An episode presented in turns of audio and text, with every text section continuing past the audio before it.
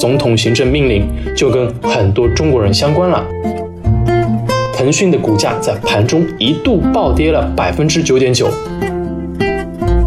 最糟糕的情况就是你的 iPhone 不能够使用微信了。Hello，大家好，欢迎收听本期的有点财经。最近这两周啊，国际上发生了一些十分闹心的事情，就是美国政府在北美时间的八月六日，先后发布了两条针对我们中国科技公司的总统行政命令，掀起了国际上极大的争议。让我们先来回顾一下这两条禁令。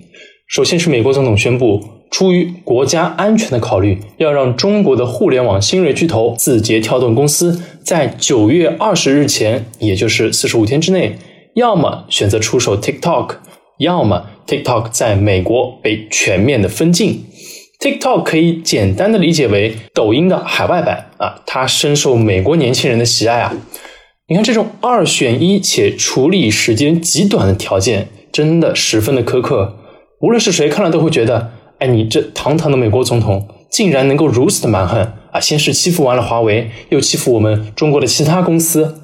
那很多人都开始声援字节跳动，支持他们，要他们顶住。但话又说回来啊，无论是 TikTok 被禁还是被出售，其实直接受到冲击和损害的还是美国的这些老百姓。那特别是美国的这些 TikTok 的网红。那对我们这些国内的人来说啊，几乎没有直接的影响。那毕竟国内的这个抖音还是照样能够刷的。但是另一条总统行政命令就跟很多中国人相关了，并且它十分伤害我们海内外华人的感情，那就是美国政府要实行净网行动 （The Clean Network），其中一项是要求美国的手机应用商店删除不受信任的应用软件。这些应用软件不仅包括前面提到的 TikTok，还有腾讯公司的微信。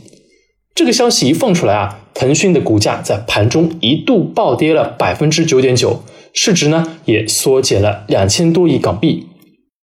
我想我们听众没有一个人是不使用微信的，微信的全球日活用户啊已经超过了十二亿。那也就是说，全球每天有超过十二亿人在使用微信聊天，同时每天的这个微信消息量啊也超过了一千亿。从上面这些数据来看。微信确实是名副其实的国民级应用软件。不仅如此，很多在海外的华人啊，也是用微信跟中国国内的亲朋好友们进行联系的。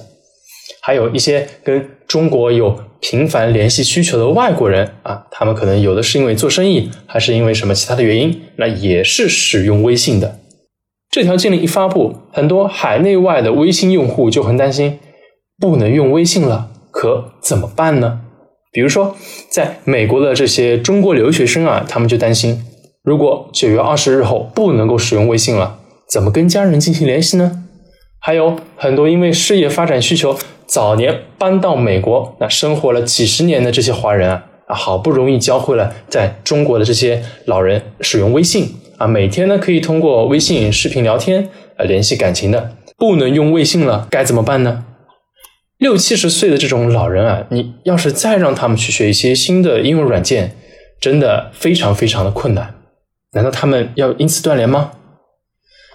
其实除了维持亲情之外，微信在美国啊，特别是在这疫情隔离期间啊，对海外华人的生活其实有非常大的帮助。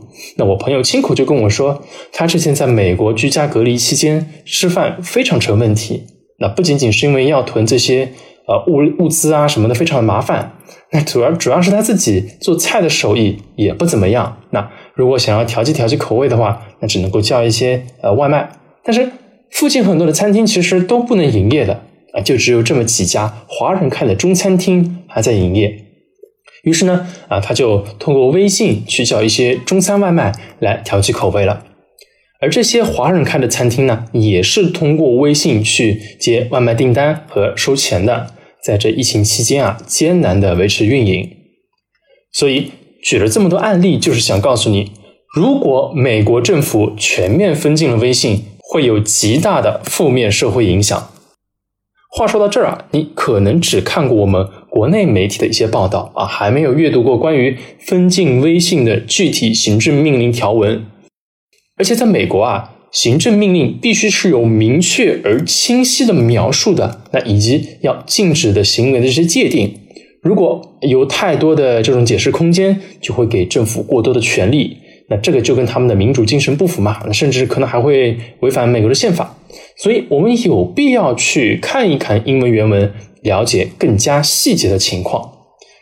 所以，我们来看一下具体的原文内容啊。为了方便你理解啊，下面我直接会念一下我对原文进行翻译的中文内容。那当然，你对整篇原文是感兴趣的话，那也可以添加我们节目的微信号来索取全文。微信号是 q u i b b l e r 零八二六 q u i b b l e r 零八二六。当然，你也能够在我们节目的简介里找到这个微信号。那。原文翻译过来到底是怎么样的呢？啊，他是说，在法律允许的范围内，从本条命令发出之日起四十五天后，禁止采取以下行为。根据商务部长在本命令第一节第 C 条的规定，在美国司法管辖内，任何人或者财产。跟中国深圳的腾讯控股有限公司或该实体的任何子公司进行与微信相关的交易。来，划重点了啊！禁令的关键词在于交易。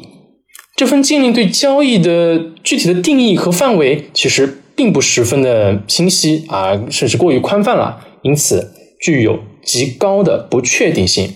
那在这四十五天之内，只能够等待美国商务部对“交易”这个词进行明确的定义了。那否则，这些美国的微信用户没有办法知道自己到底进行怎么样的交易，是会违反禁令的。如果这条行政命令没有被美国的司法机构啊判定违法，并且能够实行，根据我自己对“交易”这个词啊，也就是 “transaction” 啊，原文是这么写的，呃，进行一些分析的话。可见的会有以下三种情况发生，那我会从最轻到最严重的这种情况依次来给你分析一下。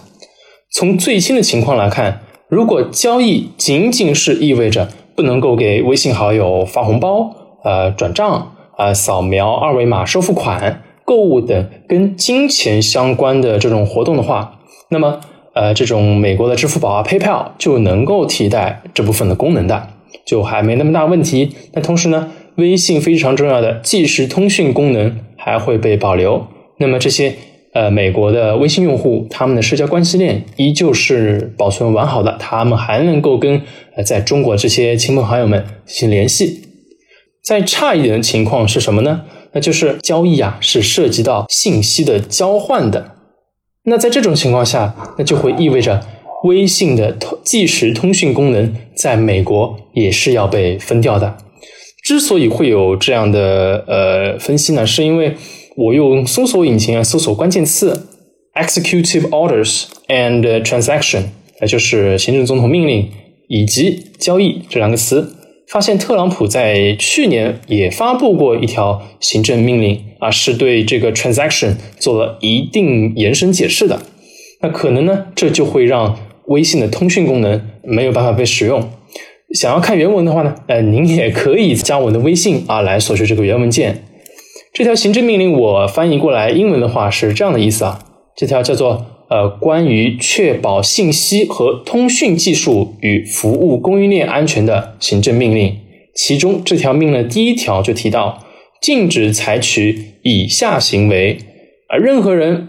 和美国司法管辖内的任何财产所进行的任何获取、进口、转让、安装、请从事或使用任何通讯技术或服务（括号交易）。OK，那又要划重点了啊！从事或使用任何通信技术或服务（括号交易）。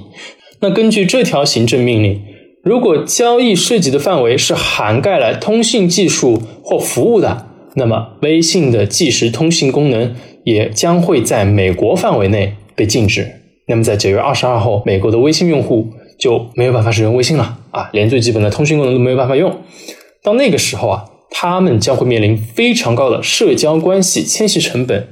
换过新手机的都会知道，你要是把微信聊天记录导到新的手机，它是一件多么麻烦的事情。而现在就是要把整个微信都给替换掉了，那这肯定会更加折腾的。这些美国的微信用户啊，他如果为了要维护这原先的这个微信社交关系链的话，他还要去找中美两国都能够使用的通讯软件。不仅如此啊，他还要去说服那些在中国的亲朋好友也使用这个软件。如果他们不会用，你还得负责去教他们。要代替微信真的非常难。目前国际主流的通讯软件啊，有包括比如呃 WhatsApp、Line、Telegram。但是这些在中国国内是没有办法正常被访问的，那需要使用一些呃特殊的技术手段才行。啊，你可能会想，呃，用 QQ 行不行？但 QQ 也是腾讯的产品，你指不定哪一天美国政府它要是扩大了这个打击面，那连 QQ 都没有办法用了。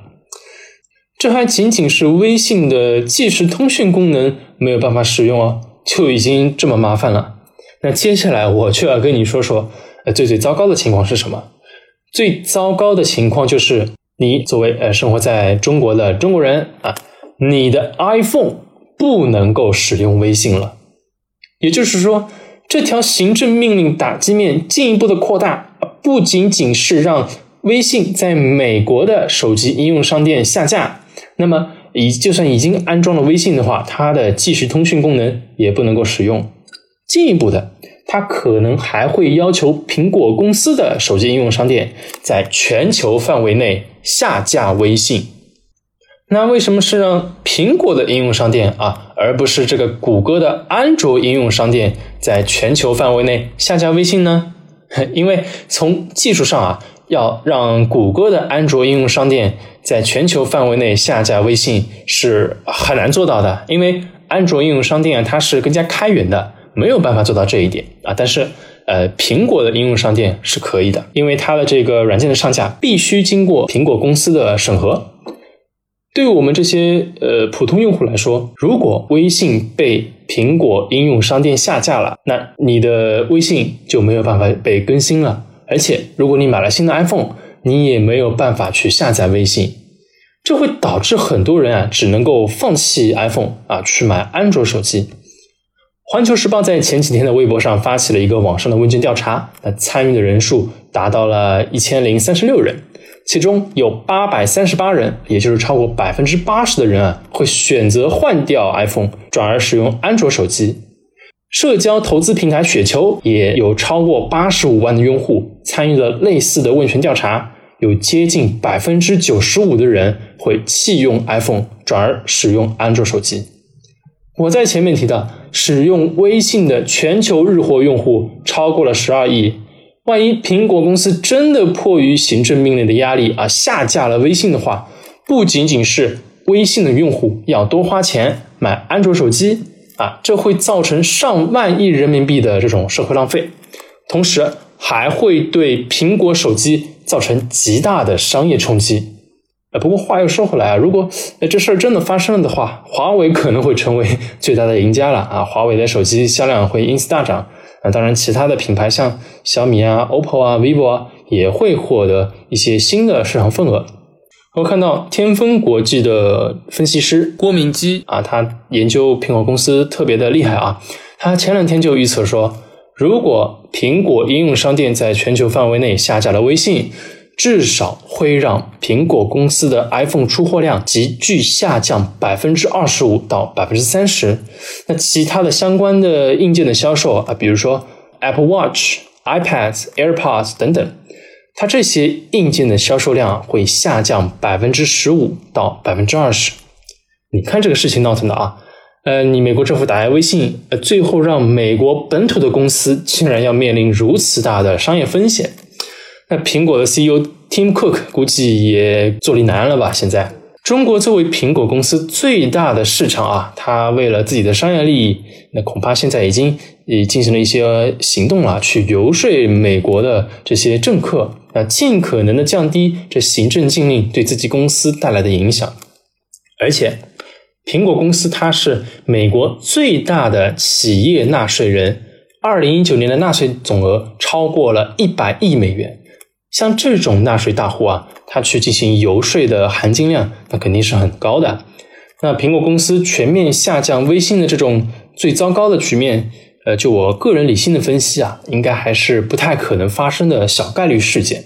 今天呢，呃，跟大家聊的呢就是这么多了。那前面就跟大家分析了特朗普针对啊微信的行政总统命令，那可能会对我们造成的潜在影响，以及不同情况发生的这种可能性。如果你喜欢本期节目，请订阅、点赞、评论我们的节目。那同时呢，您也可以在喜马拉雅、小宇宙、Apple Podcast、网易云音乐、励志等各大平台收听我们的节目。我是于贤，我们下期再见。